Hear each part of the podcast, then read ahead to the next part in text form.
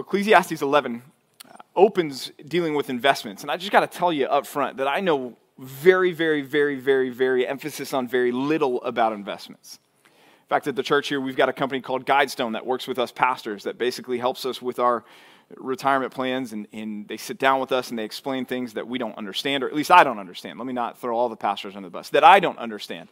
Um, but I'm thankful that they do. In fact, there's two types of people in the world. When you get a new iPhone, uh, there's the type of person that looks at that tiny black app with the green squiggly line or whatever color it is on there uh, and opens it up and, and begins to customize your stock report based on your portfolio. I think I'm using those words correctly. Um, and you go through there and you check that stocks app like I check Twitter. In other words, it's uh, about two minutes in between the times that you open up the stocks app just to check and see if anything new has happened in the, the financial world. Uh, that's person one, right? That's not me. Person two, and this is me, looks at the, the iPhone that they just got, pulls it open, looks at that, and says, Oh, I don't use that app, and deletes it. And the reason is because I, I could open it and I could pretend. Pastor Lucas knows the stocks app, right? I mean, he, that guy, he, he's tuned into stuff like that. So I could sit next to him on the plane and, and open that up and, and look at those numbers, but it would be like me trying to read, you know, Hebrew, which I, I still don't fully wrap my mind around. It just doesn't make sense to me. And so you say, okay, well, Pastor PJ, then why in the world are you here to, to preach to us about investments? Well, it's not an opportunity for you to come make a sales pitch to me to be my financial advisor. Uh, I, it would not be a good return on your investment in, in me to do that. But the reason we're talking about investments this morning is because the Bible is talking about investments this morning. The reason we're talking about finances this morning is because the Bible's talking about finances this morning. Solomon, again, is, is making his final approach into his destination, right? As I was flying back again from the promised land of the wilderness this week, I was on the plane and the pilot came on, the, the speaker, the PA, whatever, and said, you know, flight attendants prepare the, the cabin for landing. And they come through and they tell everybody, get your seat back up. And then they go past and people put their seat back, back down and they come back through again and say, you put your seat back up and you can sense the annoyance level going up, but you know what that's like. They're getting you ready for your final approach. Well, Solomon's getting us ready for his final approach in chapter 12 of Ecclesiastes.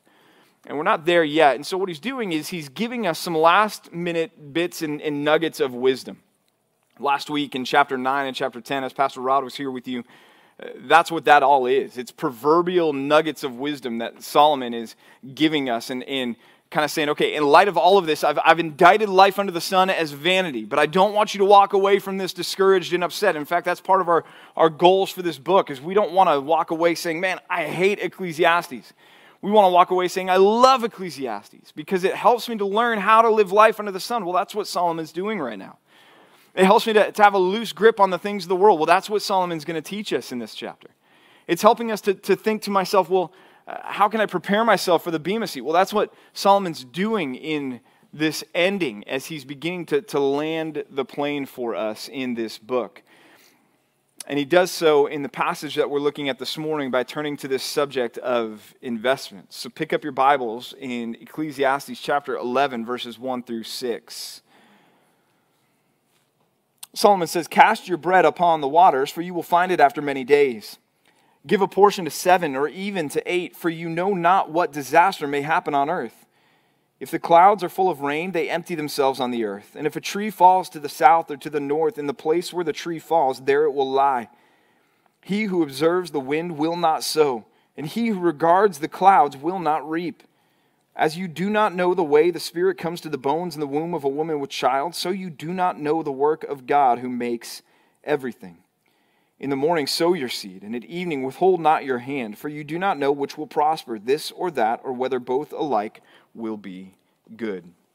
Solomon begins there Cast your bread upon the waters, for you will find it after many days. Give a portion to seven, or even to eight, for you know not what disaster may happen on earth.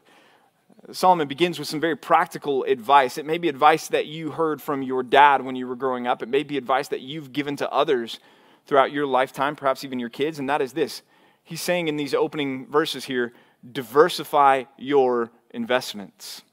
That's Solomon's message to us as it opens. He talks about our bread and our portion. Those two concepts, those two words, are referring to the same thing. It's the resources that we have. And primarily, fundamentally, he's talking about our finances. your bread. He says, Cast your bread upon the waters. Well, what does that mean? Well, if we go back to 1 Kings chapter, uh, chapter 9, rather, and even before that, 1 Kings chapter 5, we see an example of Solomon doing this. In 1 Kings chapter 5, Solomon, if you recall, writes a letter to King Hiram shortly after taking the throne. And Solomon writes this letter to King Hiram, and he says to Hiram, Hey, you know what? You guys have a lot of lumber where you are and we need lumber for the construction of the temple. I'm building a temple for my God because my God is the greatest God of all gods, right? And he says, and I, I, want to make it beautiful, and you have the supplies that I need. And so here's what I'd like, Hiram. I'd like for you to supply me with lumber and timber, and in turn, I will supply you with food. Do you remember that interaction there between those two? See, Solomon is bartering, he's making a trade with this pagan king, with Hiram. Well, then we go over to 1 Kings chapter 9, and we find at the verses 26 and following, Solomon says, or rather, 1 Kings chapter, yeah, 9. I read the wrong passage last night. You guys see the benefit of coming to Wednesday morning? I totally read that. They must have, and they were so gracious. Nobody came up to me and said, Pastor PJ, what in the world were you talking about? 1 Kings chapter 9, not 1 Kings chapter 10. This makes way more sense, by the way. I was reading this last night going, okay, I can make this work, but I, I don't think this is what he was driving at. Wow. 1 Kings chapter 9. Verse 26. The rest of this message better be good because this is the one I got to upload because I totally referenced a wrong passage last night. King Solomon built a fleet of ships at Ezion Geber, which is near Eloth, on the shore of the Red Sea in the land of Edom. And Hiram, there's Hiram again, sent with the fleet of his servants seamen who were familiar with the sea, together with the servants of Solomon, and they went to Ophir and brought from there gold, 420 talents, and they brought it to King Solomon. So there we see again King Solomon employing what? Trade, right? He's going out on the waters. Cast your bread on the waters. This is the picture of sea trade. In fact, the passage that I read last night, which does fit in some extent, talks about how he amassed all of the horses and all of the chariots from Egypt. Well, then Solomon took those horses and chariots that he amassed from Egypt and he bartered with the others that were in the, the, territory and he sent them off to the, the other areas, the other kings, the other nations around him and turned a profit on that. So Solomon invested wisely the resources that he had been provided. And that's what he's talking about. Cast your bread on the waters. There are some that believe that he's talking about generosity here, and we'll talk about that in just a moment. But I think his primary focus here is on investing wisely, and he's talking about through doing business shrewdly, uh, through in, engaging in this sea trade of the day. Well, next he says, not only cast your bread upon the waters, but he also says that we should take our resources, our finances, and he says, give a portion to seven or even to eight. Uh, there's been too much ink spilled on trying to evaluate the significance of those numbers, seven and eight. And, and I'm here to tell you that it's just the two numbers that popped into Solomon's mind.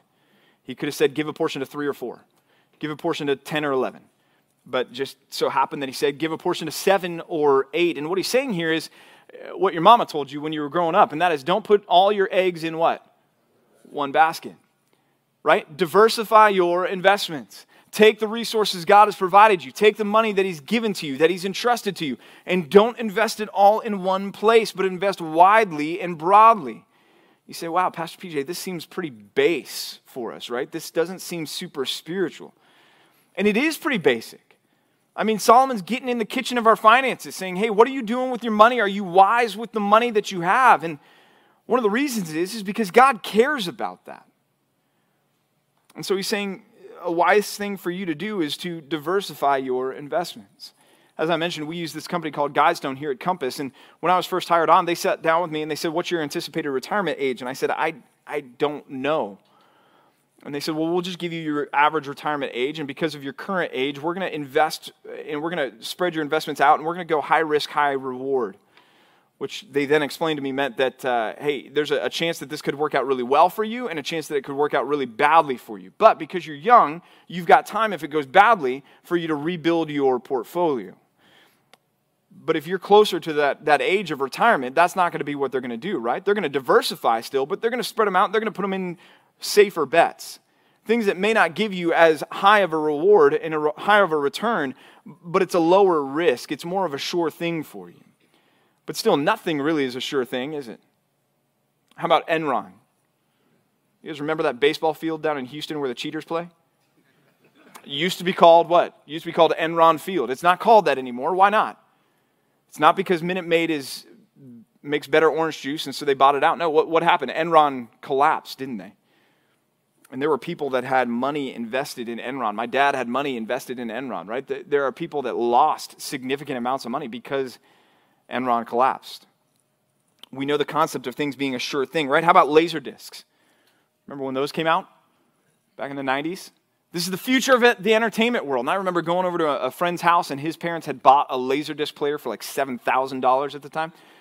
And it, it, I just was in awe. I can't believe you guys have a laser disc player. You guys are cutting edge. Imagine investing everything in laser discs, and how are you doing right now? Uh, not well.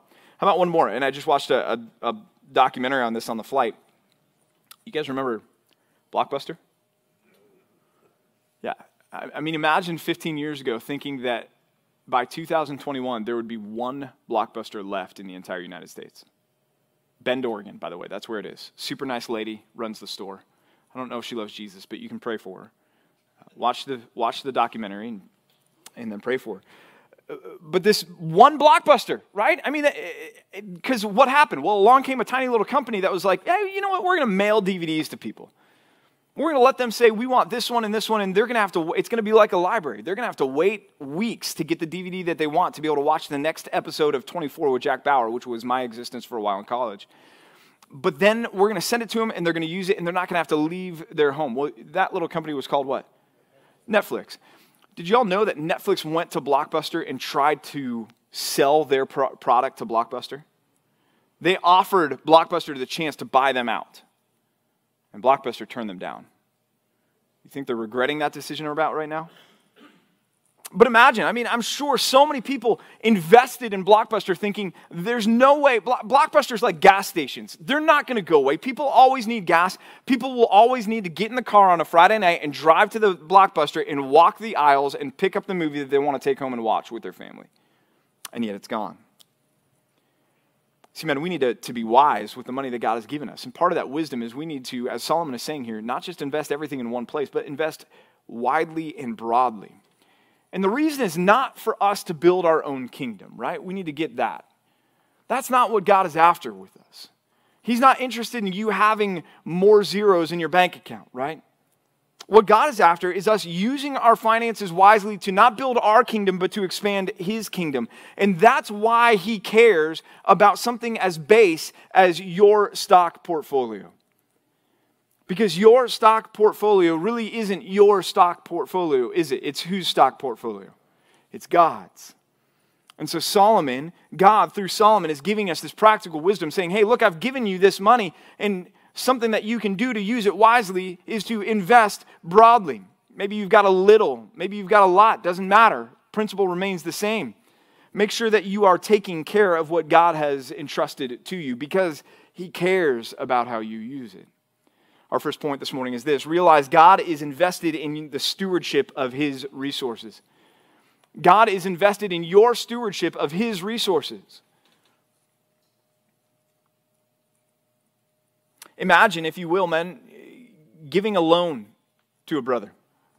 Somebody comes to you, sits down with you, and says, Hey, look, my kid is turning 16. I'd really like to get them a car, and I just don't have the resources to right now we really need it because I take my car to work, my wife takes her car to work, and it would free him up to be able to take kids to school and uh, you know pick up his siblings from events, and it would just be such a blessing to us. Can I borrow five thousand dollars? And you've got the means to do it, so you say, you know what, sure, and you write the check and you hand it to him. Well, you're going to have a vested interest in what he does with that money, aren't you? You're going to probably follow up the next time you see him. Hey, were you guys able to get that car? But imagine if his response to you was, Well, I know you gave that to me, but I, I thought, man, you know what?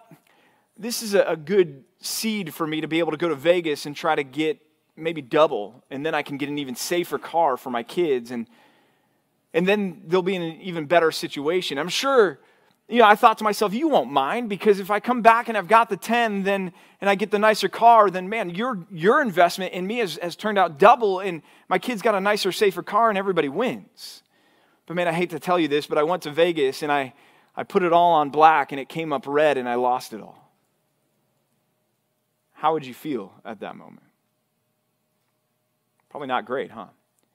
But now put yourself in the shoes of the guy that went to Vegas with the $5,000 loan and lost it all.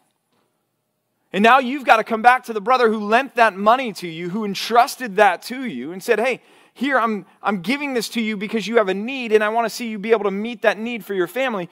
And, and you've got to go back to him now and say, You know what? I, I understand I came to you and I asked for this for this purpose, and you gave it to me with this intention in mind, and yet, man, I, I went to Vegas and I lost it all. How would you feel as the guy having to go back and tell him that? To give an account to that brother who lended you that money. Said, man, I, I, I lost it all. I didn't use it the way that you wanted me to use it. Well, men, when we appear before the judgment seat of Christ to receive what is due for what we've done in the body, whether good or evil, we're going to have to give an account for our finances. Because God cares about that. He's given us the, the money that we have not to build our kingdom, but to expand His. And we're going to have to give an account for how did we use that? Did we use it well? He has a vested interest in that. In Proverbs 30, we read this, verses 24 through 25. Solomon says, Four things on earth are small, but they are exceedingly wise. The ants are a people not strong, yet what? They provide food in summer. What's he commending there? He's commending their investment. He's commending what they do with their resources, that they save it up so that they're going to be able to provide in, in the mean times, in the times where they don't have much in the cupboard. And he's commending that. Likewise, God wants us to take the, the resources that He's provided for us and use them wisely, to invest them shrewdly. And part of that, as Solomon is saying, is as basic as it may sound here, it's, it's a biblical principle for us. We need to diversify our investments and not put all of our eggs in one basket, lest that fall through on us. And we're left in the end with nothing. And in fact, that's why Solomon says, Look, cast your bread upon the waters, for you will find it after many days. In the future, you're going to need that. And you're going to have a return on that, is what he's saying. And then verse 2 give a portion of seven or eight. Why? Because you do not know what disaster may happen on earth. Enron collapses, blockbuster folds, right? So Solomon's saying we need to be shrewd and wise. But again, for what purpose? For our kingdom? No. For the kingdom of God, right? If you think back to when Pastor Mike was preaching through the Gospel of Luke, and let your mind go back to Luke chapter 12, there was the parable of the, the, the rich fool, right? And what did he do? He built these barns and he began to save. And his barns eventually became full. And rather than saying, Look at what God has given me, how can I invest this? How can I scatter it? How can I send it abroad, right? No, I'm going to do what? I'm going to tear these down, barns down. I'm going to build bigger barns for myself. And God shows up and says to him, You fool, this night your soul is required of you, and the things that you've prepared, whose will they be?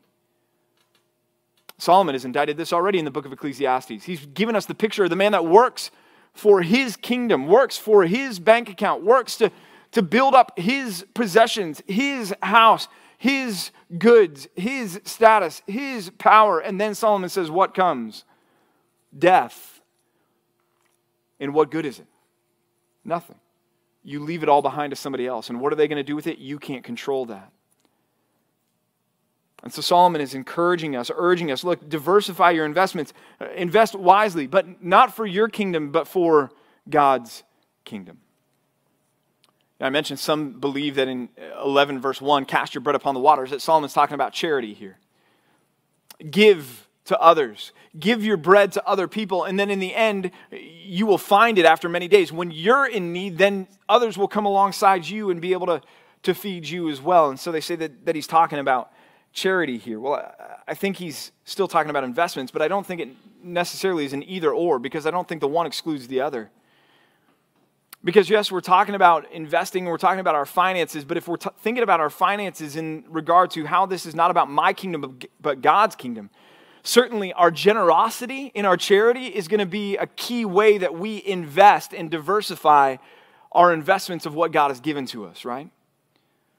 We can give to others from what God has given to us, and our shrewd generosity, men, can prepare for us an eternal reward as we get to heaven and we hear the the assessment from Jesus well done, good and faithful steward. In fact, generosity has to be a part of our investments. Otherwise, we are the rich fool. amassing the money for ourselves and not understanding that God has given us the money to be used for Him and for His kingdom. A couple weeks ago, Pastor Mike referenced the parable of the dishonest manager. He talked about how this man was commended and in fact even contrasted and the church was or the disciples rather were rebuked a little bit because Jesus said, "Look, this guy was more shrewd with his money than than we are. He used his money for for gain." And Jesus, as Pastor Mike made clear, was not commending dishonesty, but he was saying, "Hey, maybe we should be doing the same thing." That by using the unrighteous wealth, we might create doors for the gospel that might lead to people being saved so that in eternity they're going to welcome us into their home because they're going to remember what we did for them. That's some of our wisdom in investing. So, as you think about your life, it breaks down really everything that you have into three categories. We talk about them, they all start with T. The first one is what? Time, talent, and treasures. Time, talent, and treasures. How are you diversifying your investments in those three areas? Your time that you have. What are you doing with the time that you have for the Lord now that's going to result in eternal reward for you at the Bema seat? How are you investing your time, not just in one area, but widely, diversely, broadly, in a way that's not for your kingdom? It's not about your agenda, but it's about God's kingdom. It's about His agenda. Or your talents, right? The gifts that you have been given. If we understand Paul clearly in 1 Corinthians. He's saying, Look, every single one of you has received a gift for what? For the building up of the body, for the good of the body of Christ, the good of the local church. How are you investing your gifts that the Lord has given you? How are you serving? Where are you serving? Are you serving? God would say He wants you to be serving because that's an investment here and now for His kingdom that's going to result in eternal reward for you at the Bema Seat of Christ. And then also, the, the last one is your treasure, your money. How are you using that now, not for your own kingdom, but for the kingdom of God? Well, Pastor PJ, does that mean that I have to, to give everything away? No. Does that mean that I can't buy a nicer house for my family? No. But as you buy that nicer house for your family, you need to be thinking, how is this not just for my kingdom, but for the kingdom of God?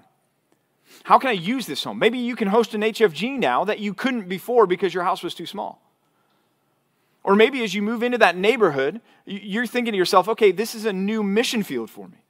I have neighbors to my right and to my left and across the street, and I need to get to know them so that I can invite them over into my home and serve them dinner without masks or any COVID restrictions. And we can share the gospel and we can talk about Jesus, and maybe they're going to get saved. And now all of a sudden, I'm stewarding this resource, this nice home that I've got, that, yeah, it's a blessing to me that I can tangibly enjoy, as Solomon has already told us. Look, enjoy the things that you have.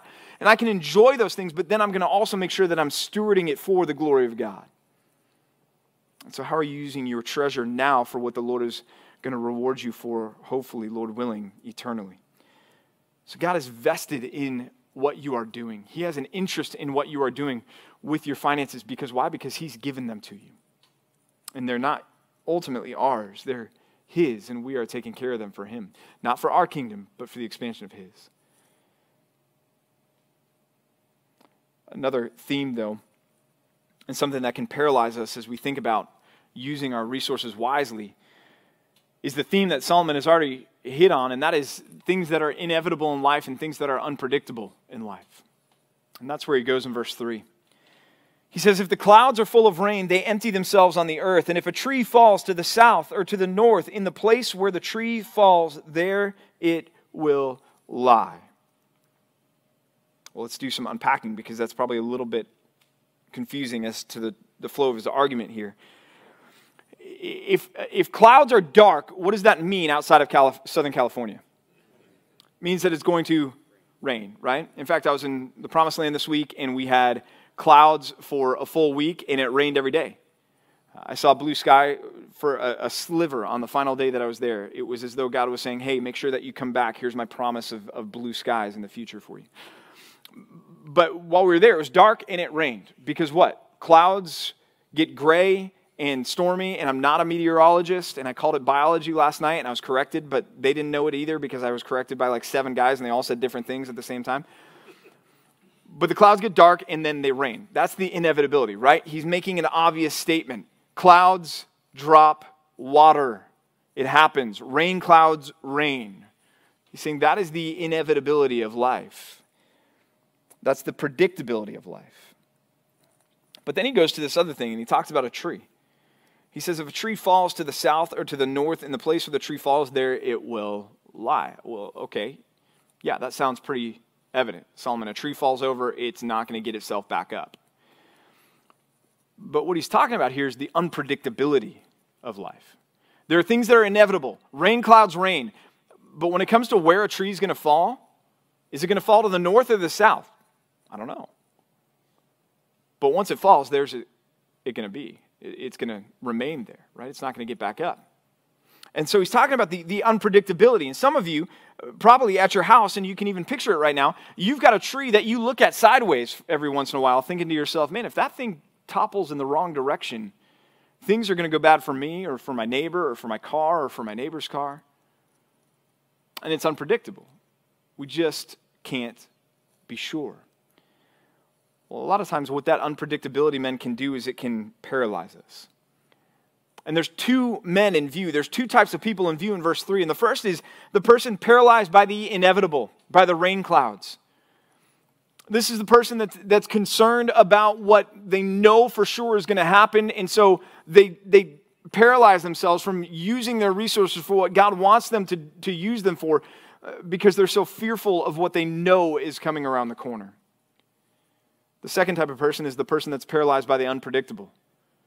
And they don't get busy using the resources that God has entrusted to them because they're so paralyzed over anxiety over the what ifs in life. Well, the reality is, man, at, at the end of the day, there's plenty to worry about. Some of it we know is inevitable, others uh, other parts of it we, we can't predict, and it's, it's just the what if scenarios. There's, there's plenty to fill our minds with on that regard. But the reality is, we can't control any of that, can we? We can't stop the inevitable and we can't predict the unpredictable. So, what should we do? What is Solomon's advice for us? He says, He who observes the wind will not sow, and he who regards the clouds will not reap. In other words, we need to get sowing and get reaping, which involves point number two being faithful with what's in front of you. Be faithful with that which you can control.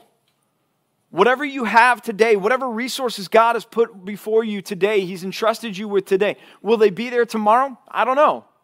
Could the, the housing, housing market crash tomorrow? Sure. Could the stock market go down? It absolutely could.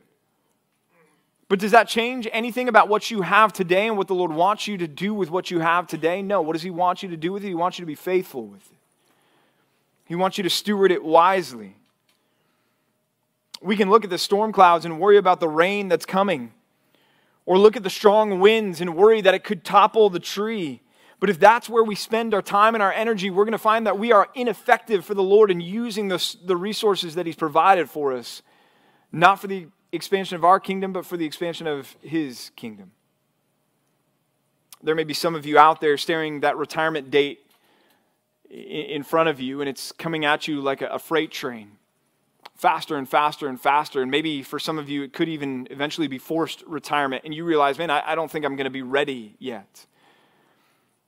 And that inevitability is paralyzing you. And, and so the mindset that you've embraced all of a sudden is that you are going to scrimp and you are going to save and you are going to claw and you're going to grab and you're going to make sure that, that every spare penny you have from the couch cushions is put into that retirement account because that date is coming and you're just you're not sure that you're going to be ready well, there's some wisdom there, right? We need to save and we need to be wise and we need to be shrewd with that. But here's the reality, man. If, if that has become the, the goal in our lives, if our goal is to make sure that we are comfortable in retirement and that every need is met, and that's why we are scrimping and saving, then we've become ineffective in the resources that the Lord has provided for us.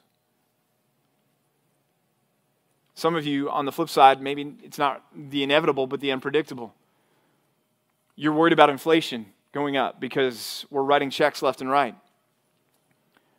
You're worried about another wave of a pandemic and what that could do to the economy. You're worried about the stock markets. You're worried about the housing markets. You're worried about the things that you just can't predict. And so you've developed backup plans upon backup plans upon backup plans upon backup plans.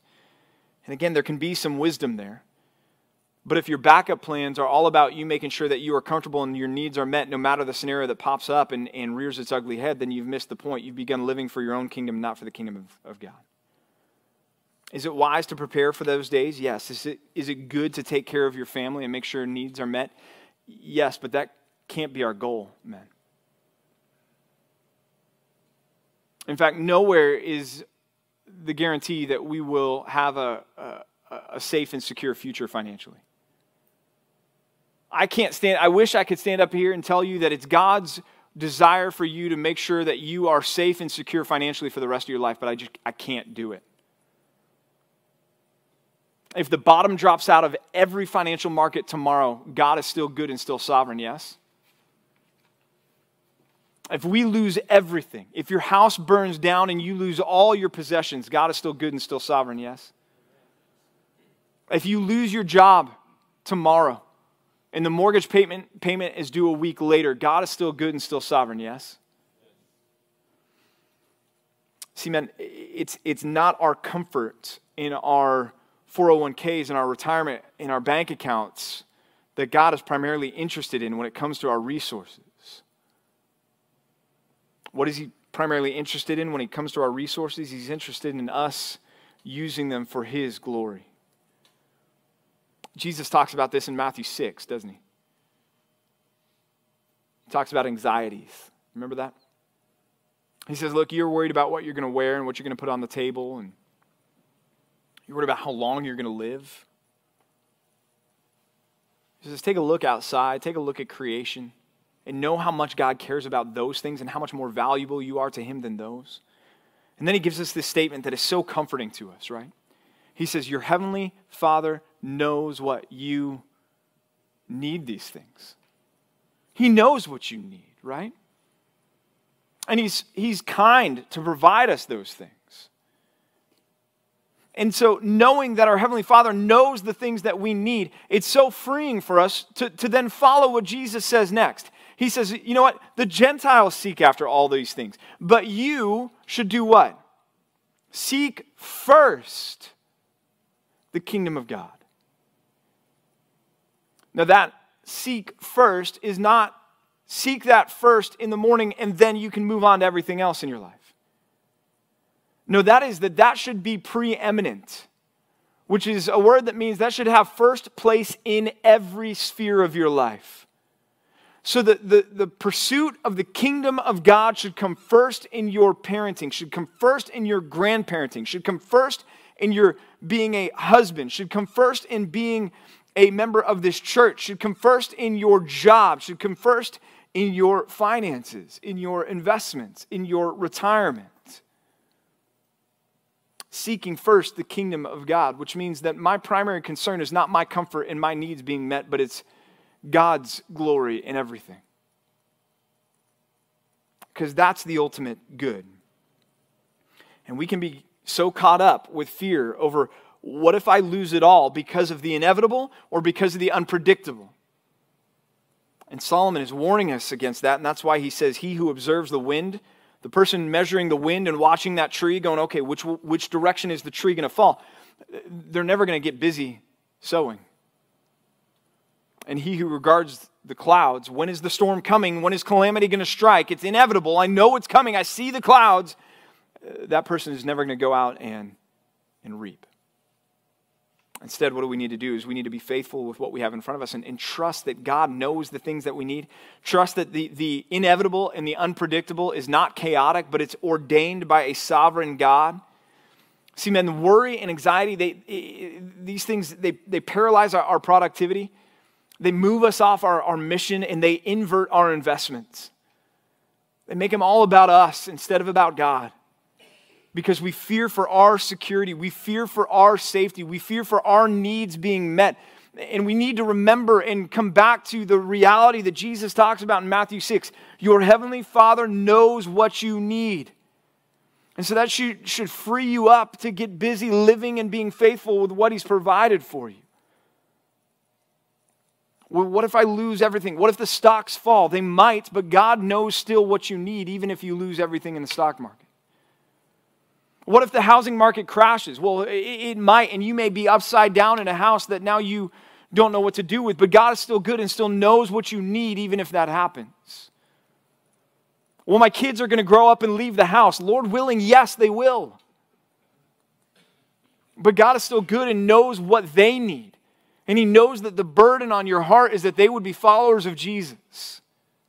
He knows that, and He knows that your time with them is limited. I'm going to get old and die. Yes. Yes, 100% of us will. Or we'll get young and die, one, of the, one way or the other. Unless Jesus comes back. We're either going to fly or die, right? It's one of the two. That's inevitable. Yeah, but, but God is still good and knows what you need between now and then. Oh, and by the way, He's still good to bring you through that physical death to something that's better than anything else this earth can provide, right? It's going to be harder to be a Christian in this country. Yeah, most likely it is. We're already seeing that. But God is still good and knows what you need, even if persecution comes up. At the end of the day, we need to ask all these fears, all these worries that we have about the unpredictable and the inevitable. What, what at the end of the day does that change about what our responsibility is for right now? Really, not much. If we live faithfully the way that God wants us to live, we're to, yeah, we're to be wise. We're to prepare. We're to be like the ant, right? And prepare for, for things that could come up. But man, we're, we're going to say, what, what do I have in front of me today? I can't stop the inevitable and I can't predict the unpredictable. God's over all that, not me. I make a lousy God when I try to be God in my life. So, what do I need to do? I need to be faithful with the things that He's given me today and use them for His kingdom and not mine.